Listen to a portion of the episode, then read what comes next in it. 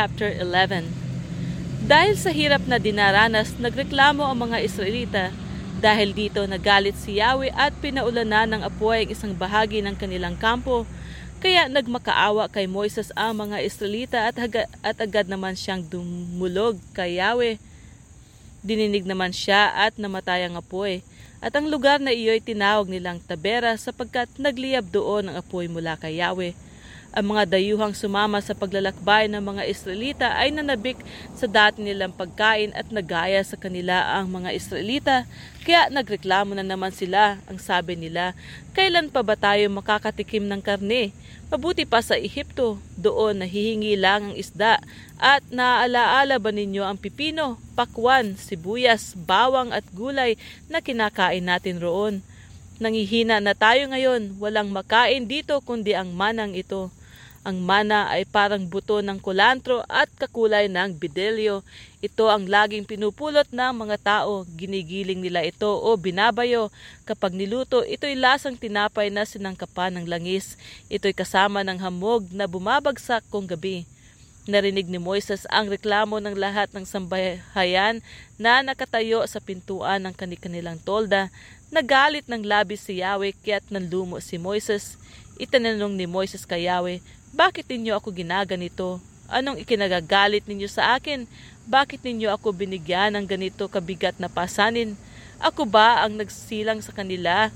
Aalagaan ko ba sila tulad ng pag-aalaga ng ina sa kanyang anak hanggang makarating kami sa lupaing ipinangako ninyo sa aming mga ninuno? Ayaw nila kayong tigilan sa kahihingi ng karne. Saan ako kukuha ng karne para sa ganitong karaming tao? Hindi ko sila kayang alagaan hindi ko sila kayang alagang mag-isa. Napakabigat ng pasanang ito para sa akin.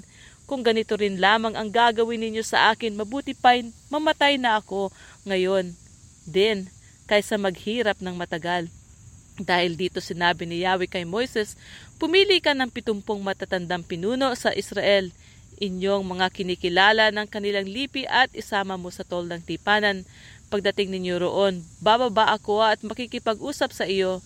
Babahagihan ko sila ng espiritong ibinigay ko sa iyo upang makatulong mo sila. Sabihin mo naman sa buong bayan na ihanda nila ang kanilang mga sarili sapagkat bukas ay makakakain na sila ng karne. Nagre-reklamo na naman sila. Itinatanong nila kung kailan pa sila makakatikim ng karne. Sinabi pang mabuti pa sa Ehipto at marami silang pagkain. Kaya bukas, ibibigay ko sa kanila ang pagkain gusto nila. Hindi lamang para sa isa, dalawa, lima, sampo, dalawampung araw ang ibibigay ko sa kanila, kundi para sa isang buong buwan. Laging ito ang kakainin nila hanggang sa magsawa sila at magkandasuka sa pagkain nito sapagkat itinakwin nila ako at sinabi pa nilang mabuti pang hindi na sila umalis sa Ehipto.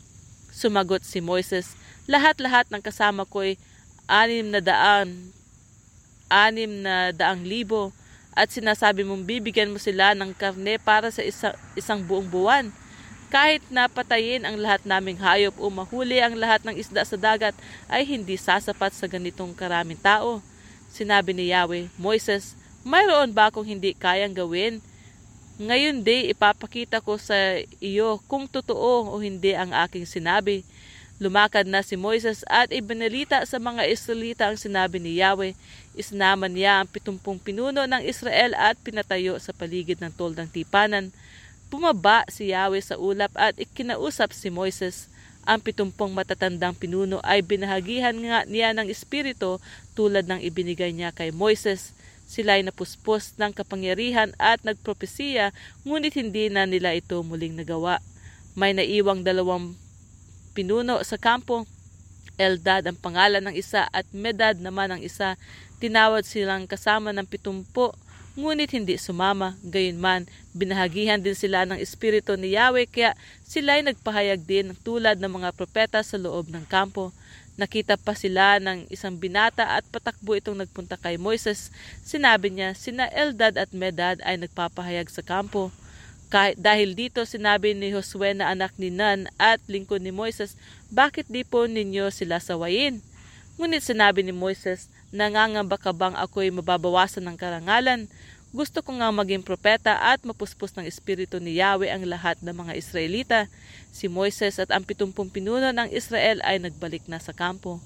Si Yahweh ay nagpadala ng hanging may tangay na laksalaksang pugo mula sa kabila ng dagat.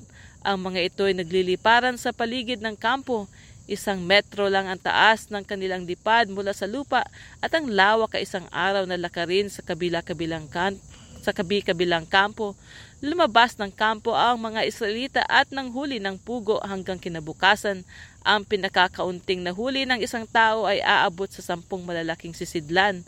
Ang mga ito'y ibinilad nila sa paligid ng kampo, ngunit bago pa lamang nila ito kinakagat, ibinuhos na ni Yahweh ang kanyang galit sa mga Israelita at sila ay nagpadala ng is- at siya ay nagpadala ng isang kakilakilabot na salot ang lugar na iyon ay tinawag na Kibrot Hatava sapagkat doon nalibing ang mga taong naging hayok sa karne.